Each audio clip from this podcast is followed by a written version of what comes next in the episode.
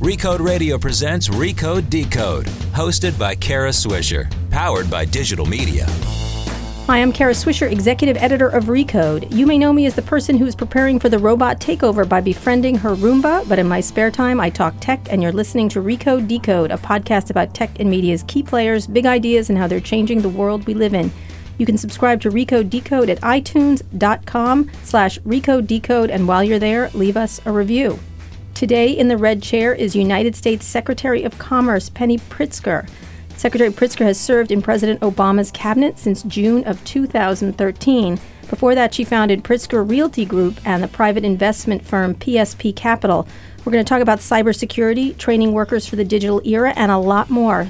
Secretary, welcome to the show. Thanks for having me. It's good to be here in D.C. I get to meet all the secretaries. Terrific. So let's talk a little bit about your background and what you've been doing in the past, because the Obama administration is coming to a close, obviously. I think you just had 100 days, correct? Yeah, I think we have 93 left. So talk a little bit about what you think has happened in the administration, and then we'll talk a little bit about the digital economy and preserving it, because obviously it's a big issue in the next with the next administration. Absolutely. So when President Obama asked me to take this job, he asked me to come in and do a couple of things. First of all, build a bridge with the business community. That he was not pleased with where it was at the time. Then to make sure the voice of business was heard in policymaking. And then to be the chief commercial advocate for American business, both domestically and around the world. And how that relates to the digital economy was really, if you can imagine, we were post-Snowden. The relationship with the tech community was challenged. And so part of what we at the Department of Commerce have done is to really engage with the tech community and to develop a digital agenda so that we're working with business leaders on the issues that are most important, both to the government and to the private sector. We'll get into the AI announcements just recently. But when you say it was tense, what does that mean? Was it just that tech doesn't really involve itself in government very much to start with? But Obama was they were very excited about the Obama administration because at least he knew how to turn on a computer. Yeah, I would say that the relationship was post-Snowden. There was concern with the revelations and what's the relationship between the government and the tech sector. And what we've done and worked on very hard over the last 3 years is to say there is actually a reason for the tech sector to engage with the government. Many reasons. First is, think of all the new technologies, whether it's autonomous vehicles or it's unmanned aerial systems or it's the Internet of Things or it's artificial intelligence, self-driving cars, on and on. There's a public policy reason for the government to be engaged in these issues. And the idea that development or innovation is just going to occur in a vacuum wasn't going to happen. So there was important there. Second, and I think most important, we have a shortage in the federal government of technologists. And so one of the things that I've been promoting and others have promoted is the idea that more and more tech companies should think about having some of their employees come spend time working in the government, come for a year, come for 2 years, come help us with some of the challenges that we're facing as governments, but also help really bring tech thinking into the government and have there be a cross-fertilization. Why hadn't that happened? Because, you know, this Internet thing has been kind of big. Like people, it's been very big. The kids seem to love it, and in fact, the government created, obviously. Absolutely. And in fact, I don't know why it hadn't happened, but let's just take stock of where we're at. We've got 3.2 billion people online. That number's going to go to 5 billion by 2020. And so, and the mobile Internet as an economy is going to be about $1 trillion market by 2025. So, you know, for us at the Department of Commerce, this is a big marketplace, a big sector, and we needed to engage. It's also one where the U.S. is dominant at this point. Absolutely. But increasingly not so, you know, as the Chinese and other governments, mostly the Chinese, I would say, is probably the biggest challenge. Yeah. What I would say is we can't take our dominance for granted. And that's where a partnership between the tech community and the government really makes sense. If you think about it, as the digital economy has grown, you have an increased cyber threats, you have increased challenges to privacy or questions around privacy. Automation is challenging the nature of work. And so And then we have countries around the world that are embracing policies that they're using to stifle competition, stifle innovation, and really limit free expression. Mm-hmm. And so, using policies like data localization, content controls, and onerous technical standards that can be used to discourage foreign investors. Mm-hmm. So that's a place, those are issues where the government should engage. Mm-hmm. But what we found is we're more effective engaging with the private sector, understanding the issues from the point of view of the private sector, and then in some instances, not only engaging government to government, but bringing the private sector along with us to explain why their policies are stifling foreign investment in different countries. In fact, when President Obama hosted the ASEAN leaders earlier this year, we brought the heads of IBM, Cisco, and Microsoft to sit with the government leaders from the 10 ASEAN countries and explain to them how their specific policies were impeding those companies from making significant investments in their countries, something those government heads wanted to have happen. So, one of the ways that that's what we call commercial diplomacy, where we bring CEOs to talk with government leaders. The other way that we can help with some of these issues is we've just expanded our digital attachés in markets around the world. These are folks that we've brought in as part of our foreign commercial service, and their job is to help American businesses navigate the local policies and regulations that affect digital services or providing digital products.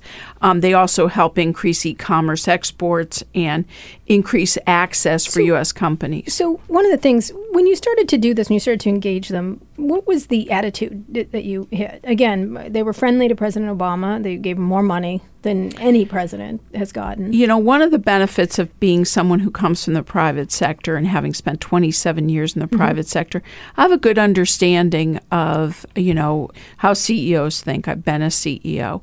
And what they're thinking about is, why should I spend my time investing in this relationship? Is this going to work? Is this going to benefit the company or benefit my community or benefit my stakeholders in some way?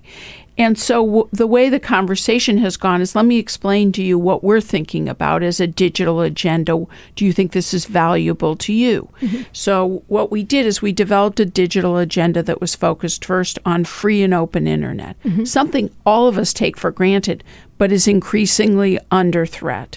Second is to focus on trust online.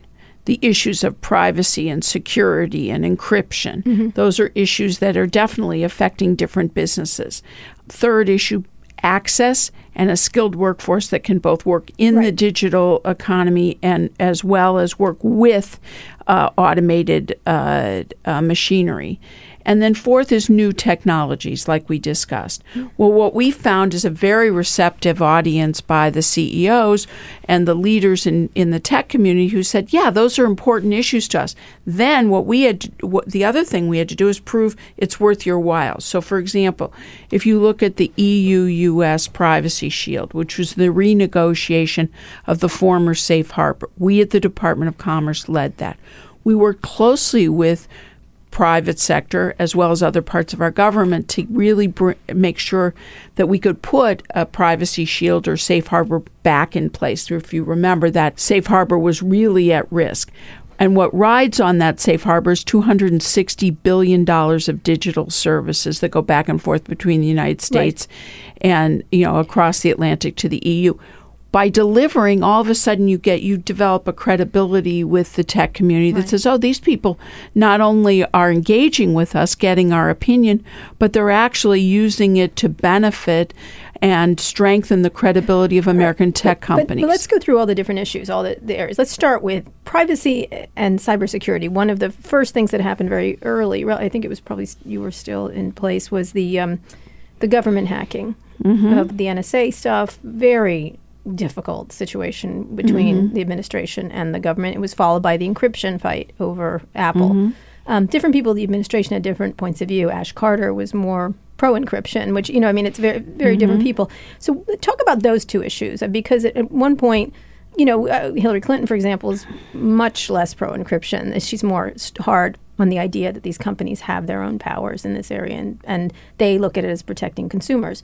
So let's talk about encryption and then that the government hacking itself post-Snowden and all the revelations. Yeah, so let's take encryption first and then cybersecurity in general. So encryption, you know, the challenge that we face is one of security versus security. Yes. Yeah. The challenge being, you know, what access does law enforcement with a valid warrant have to get at information that's either in motion or that's sitting on devices or sitting in the cloud? Mm-hmm. And what they're facing is increasingly more and more services are being offered that where it's not possible to be able to access that information. That's the point.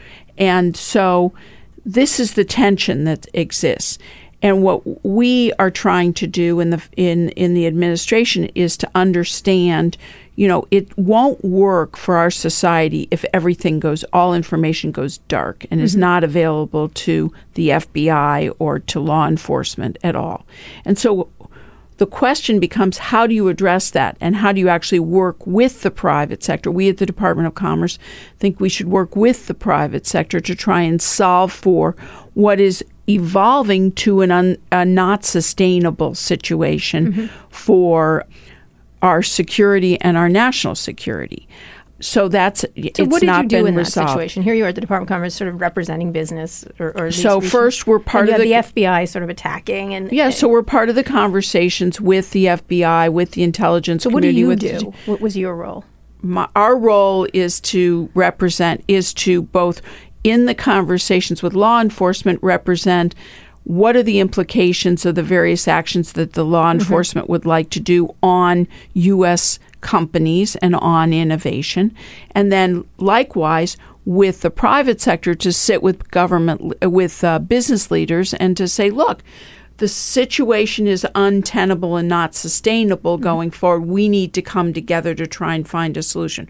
We're in the middle of those conversations as it is, and there's not a resolution. Where do you want where do you think the resolution is? Because, you know, these things already exist, and if they don't exist here, they exist elsewhere. Exactly. And so that's the practical reality. And what you realize is as you dig deeper and understand the technology better, which I've gotten the opportunity to do, you can't just solve for one piece of the problem. You have to really look at it holistically.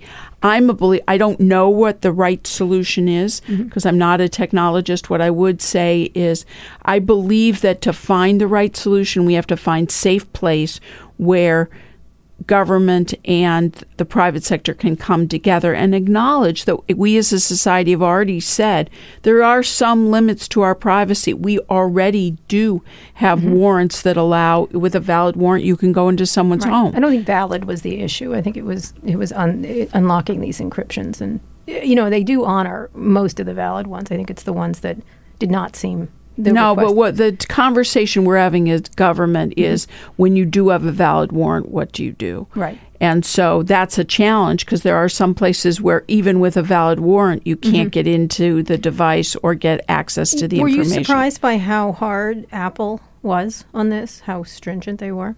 I think that in general, people were taken aback by that. And where is it now? I think what we're trying to do is to see if we can find a common place where we can work together on this problem, but it is not resolved. Not resolved. All right, let's move on to, in that area, hacking by foreign governments. And, obviously the U.S. does this, everyone does it, but it's been a big issue in the election with the Russian hacking and voting, Chinese hacking.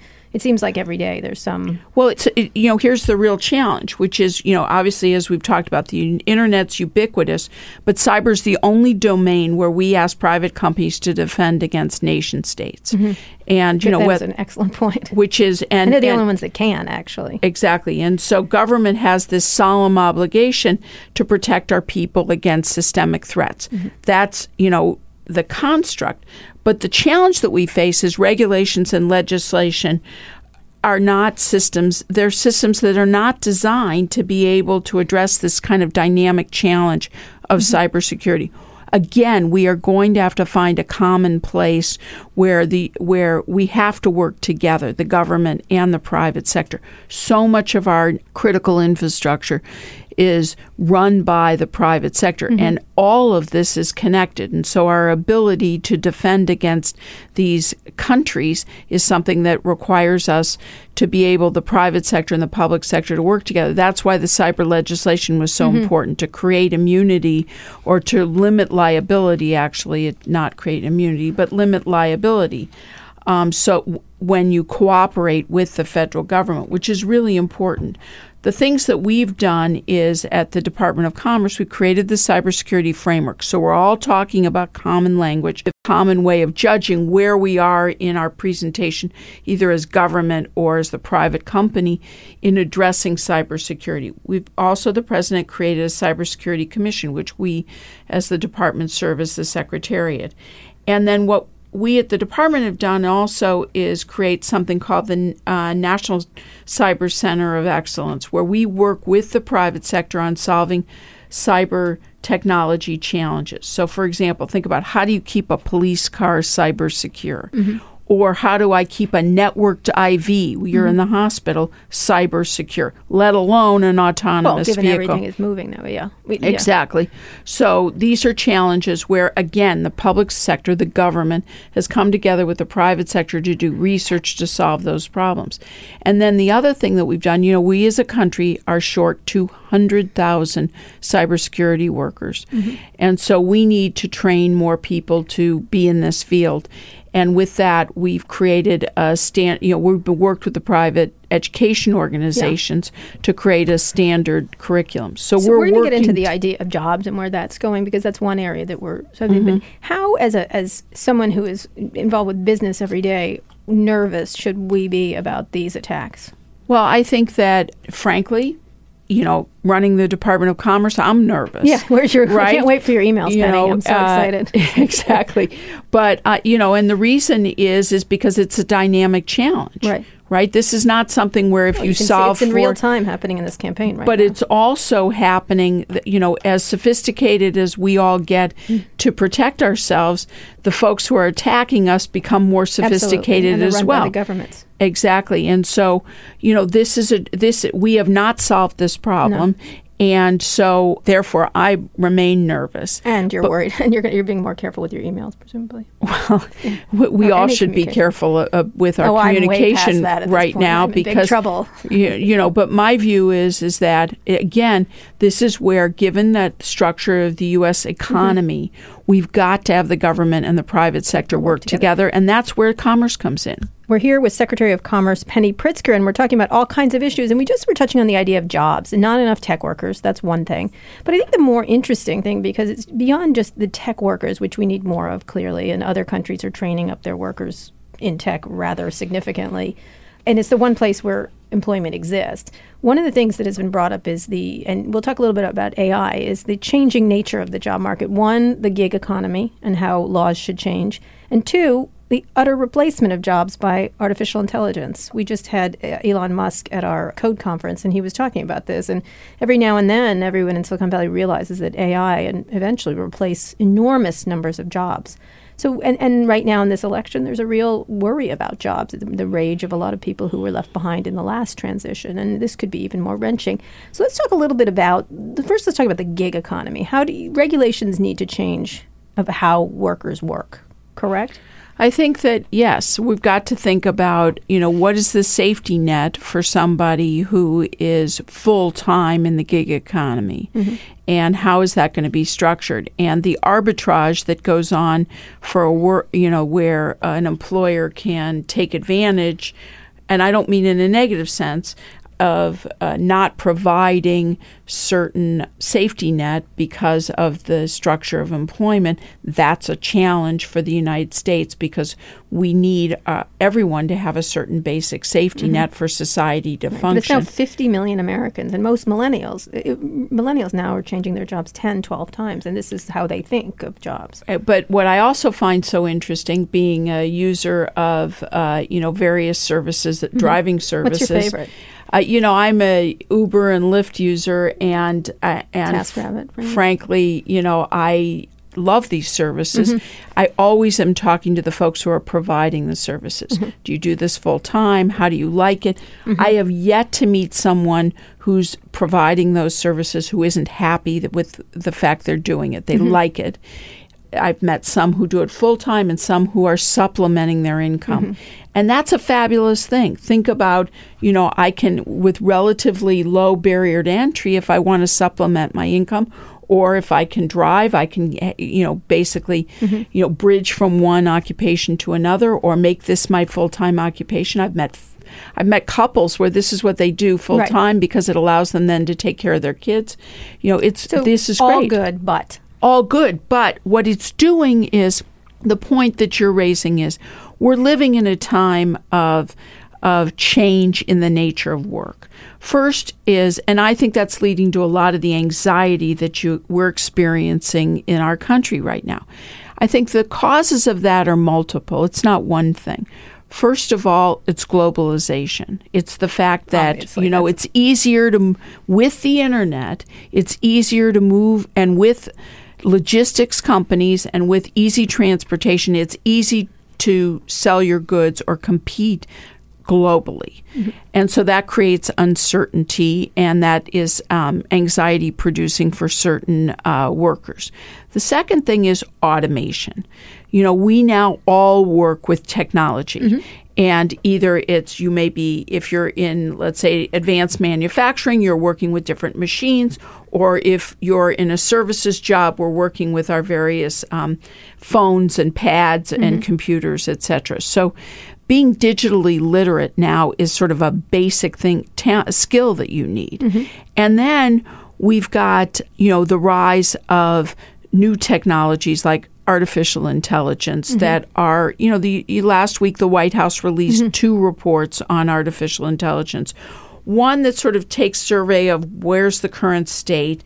Second is looking at what kind of research and development needs to go on. But the third is they've asked for an additional report that'll come out this fall about what's the implications of artificial intelligence on work.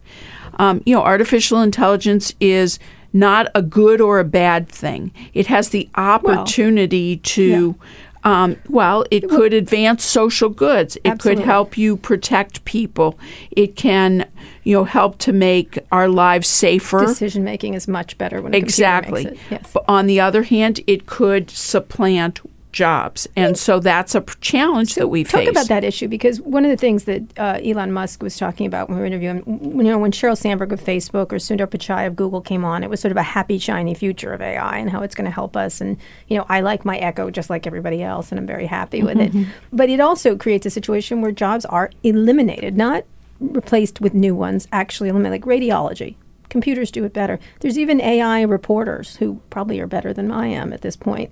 So you think about it, and what he was talking about is, one issue is that computers get to the level in the most benign of situations where we are like, they treat us like a house cat, like they do everything for us. The second thing is they actually supplant all jobs. So it's almost like shifting from the agricultural economy to the manufacturing economy, and even more wrenching than moving from the manufacturing economy to this economy. Well, I think that, you know, as the president said, we're not going to put technology back in a box. Mm-hmm.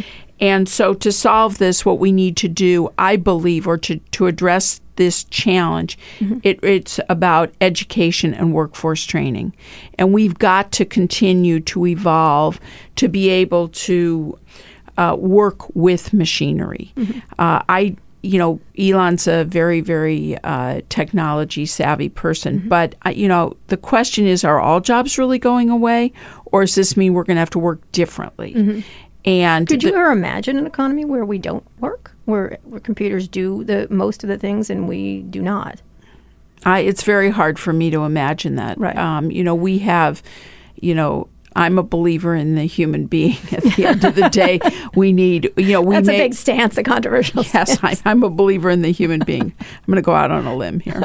But I think that that's one of the reasons that President Obama and we at the Department of Commerce have made, you know, skills training and workforce training such a fundamental part of what we do. Even though I'm at the Department of Commerce, I have yet to meet a business leader who hasn't said to me, I'm struggling to find the talent I need for the jobs that I have open. You know, we have 5.9 million jobs open in this country. And we're not filling those jobs because we're not matching the skills that are needed with the talent that's out there. What does a job in 20 years look like for me, if you had to just guess? Either of us will be working, I think, but I mean, 25 years from now. Well, I hope I'm working. Really? If I retire, it's really going to be trouble for everyone. Yeah. Anyway, you know, I think that it's a lot of, you know, working in teams. And I think jobs are working with machinery and working with our digital tools. And I think that, you know, we're still going to need, you know, we have areas of massive underinvestment in our country. Infrastructure. Yeah. We need $1 trillion of investment in infrastructure. That's hard for a machine. Machines aid our ability to do that, but they don't do that work. And that's good work. We have all kinds of the grid. We need to manage the grid. We have all kinds of great jobs out there that are, in fact, need more people for. And that's one of the things, you know, I spent about 10 days ago, we had Manufacturing Day. Advanced manufacturing is growing in our country. 800,000 jobs created, you know, over the last 5 or 6 years.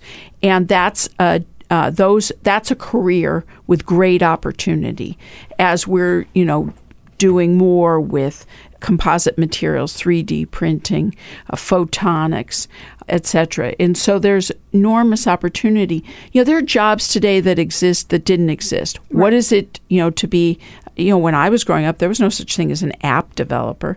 The cloud was something that had, you know. What is with these YouTube stars? I don't get it. Exactly. But your point, exactly. Jobs have changed. Yeah. So when you imagine a job, do people work all the time? Or is this idea in Silicon Valley right now of universal basic income, that everybody has, you know, a universal basic income and then jobs shift almost continually? Well, I don't know about you, but I feel like work is constant now because we're constant. We're always connected, right? And in fact, I think the challenge is the opposite. How do you actually create downtime? Because we're expected, connected to our digital equipment, we're expected to be instantly responsive. That's because we have a problem, Penny, you and I. Yes. Other people don't. Just so I see. Know. Okay. But again, think about what does a day look like in a job? Is there a place you go anymore or not? Well, I'm a believer in, look, we have at the Department of Commerce, we have people who telecommute and work from, you know, wherever they are. And we have people who go to a place to do their job. I'll tell you, it's hard for me to imagine doing certainly the work at Commerce where we're not convening. I'm constantly going to convenings, and that's where the people are coming together after having analyzed all the data and analyzed all the information to say, what's the decision that we're going to pursue? And how are we going to pursue that decision? So I think there's, you know, going to be a place for offices and where you go to work. Many jobs may not be that, and that's to the benefit of society because not everybody wants to have to commute to a job. Yeah, one of the things that's recently been on the table is the control of the internet. Talk a little bit about this because you've had some issues with a certain senator named Ted Cruz. Well, look. Explain the issue for the people. Yes. So first of all, control of the internet. The internet is not controlled by one entity. The Department. For some reason, people in the United States think the United States controls it because we created it. Yes, but that's not factually accurate. Right. No, I get that. Wow. And you're kidding. Because this entire year has been about factual accuracy, but go ahead. We're not going there. I will not ask you one Trump question. Go ahead. I appreciate that. Look, the issue that has been raised is that the Department of Commerce plays a role as it relates to the domain name system. And we are withdrawing from that role and putting that, and that function actually exists. Our role has been one of basically oversight. The function exists at ICANN, and ICANN will continue to manage the domain name system as they have for a long time. And it's been always the intention that the U.S. government would withdraw from this role. In 2012, it became really imperative that we move along and get this done when Russia, China, and 89 countries came together and said, the United States plays a role in the internet, and if a government's going to do that, we should move the management and oversight of the internet to the UN. Mm-hmm. That would be bad. Our position as a country and as our administration is that we should have a free and open internet mm-hmm. that's managed by a multi-stakeholder community.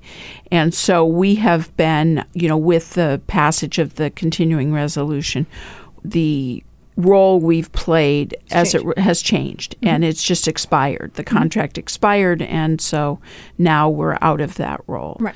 And that's important because, as I said earlier, a free and open internet is something all of us rely upon, and it's under duress. So talk about the attacks by Senator Cruz and others. Well, there were those who believed that this action would make the internet more vulnerable to government forces. We've worked very hard with ICANN on a governance structure that really minimizes the role of all governments right. and leaves the domain name system and the governance of the internet in a multi-stakeholder, diffuse oversight, which is what the internet is and which is what right. makes it so unique. Right. Were you surprised by the attacks? Or how do you respond to them? Well, and what can happen? I don't think you can do much but complain at this point. Yeah, well, the transition has occurred, so right. it's over. And I think this is, we feel as an administration very strongly that this is a way to keep the internet free and open. Mm-hmm. Where do you imagine it evolving going forward, just in this same style that it's been? Or something else? Given the worries about governments like China and Russia. Yeah, I think that the biggest challenge is going to be is cybersecurity and figuring out how do we deal with these governments. The government attacks on the internet come in both policy as well as hacking and sure. cybersecurity. And so policy is one fight that we've got going on. But in cybersecurity, this is where we've got to find ways for the government and the private sector to work together. I think that the president has created a cybersecurity commission. Mm-hmm. That commission is due to put out a report December 1st with a blueprint for the next administration as to how to go about dealing with the breadth of cybersecurity issues, not just for the government, but in general, how should we posture ourselves? So I don't want to get ahead of that, but that's an important report. So let's finish this by talking about, here you are at the end of the administration. What are some of the things you think the next administration, I know you don't like giving advice to the next group, but what do you think the key issues for business, especially given the impact of tech and the need for government and the private sector work together and all the issues, healthcare, driving, transportation, privacy, digital information, entertainment, everything touches digital now in business. Absolutely. I think the economy is digital. If you were sitting down with the next department. Well, and in fact, I am working on a transition documents. Yes, but also a letter to the next secretary that talked this. And I would say one of the things in my letter is about engaging with tech leaders and engaging with the digital policy agenda. It's very fertile. There's a lot going on in the world, and it's a very big role for the Secretary of Commerce and the Commerce team, because we run the National Telecommunications and Information Agency, we run the National Institute of Standards and Technology, we run mm-hmm. the Patent and Trademark Office. I keep going on and on. We have lots of equities mm-hmm. in the tech world, in the digital economy. And so I think my advice to the next secretary is you want a strong digital agenda, and you want to personally engage in that. There's enormous action there and a lot of opportunity to work towards addressing some of the challenges. I think a second area is on data. The Department of Commerce has a lot of data. Huge. We produce 20 to 40 terabytes of data a day between the census and the surveys that we do, the National Weather Service, the Patent and Trademark Office, our economic statistics data. We're full of information. we have had a concerted effort over the last 18 to 24 months to really make more of our data available, mm-hmm. to improve the quality of our data as it relates to GDP. And third is we've created something called the Commerce Data Service to really also create products that can be used both within the government and externally. And made by others. And we're working, we have more partnerships now. We're just announcing 35 partnerships with different private sector companies on data. So we've got a robust agenda, but it's really, if you were to use, baseball terms, since I'm a Cubs mm-hmm. fan and baseball's on my mind, we're in the first or second inning of a data agenda. That's another area fertile for engagement and lots to do there. Trade and foreign direct investment, really, really important. That's why the Trans-Pacific Partnership, one of the reasons we're so focused on this is because of the value of the Trans-Pacific Partnership to the digital economy. It's the first trade agreement that has an e-commerce chapter that prohibits data localization, that really addresses a number mm-hmm. of the policy issues, 12 countries agreeing to policies that favor technology and e-commerce. So that's very, very important. Trade, attracting foreign direct investment. The Department of Commerce also is involved in climate science. We run NOAA, and that's an area both fertile for continued scientific exploration, but also for, I think there's an enormous post the Paris Agreement and the recent agreement mm-hmm. of countries to commit to lower carbon emissions. The U.S. has great technologies, mm-hmm. and the Department of Commerce through the International Trade Administration as well as through our work with NOAA has an opportunity to bring those technologies around the world to the benefit of the U.S., not just companies, but workers and creating jobs here. So last question, what's your next job? You're going to ride an Uber? You're going to drive an Uber, right? I'd like to ride in an Uber. I'm not the greatest driver. What's your next one? I don't know. I'm going back to Chicago, and I've got to figure out what I'm going to do when I grow up. All right. And we're here with Secretary of Commerce Penny Pritzker. Thank you so much. Thank you. If you enjoyed the interview as much as I did, be sure to subscribe to the show. Be the first to listen to future episodes or catch up on previous episodes, including some really fantastic interviews I've done with European Competition Commissioner Marguerite Vestager, Secretary of Defense Ash Carter, and actor and investor Ashton Kutcher. All those interviews and more are at recode.net/decode. Now that you're done with this, why not try one of our other podcasts? Recode Media with Peter Kafka comes out every Thursday. On Fridays, I host Too Embarrassed to Ask along with Lauren Good of The Verge. And on Recode Replay, you can find audio from our events like the Code Conference, Peter Kafka's Code Media, and Jason Del Rey's Code Commerce. Thanks for listening. Thanks also to Digital Media, which distributes this show. This has been another episode of Recode Decode. Remember to subscribe to the show and leave us a review at itunes.com/recodedecode.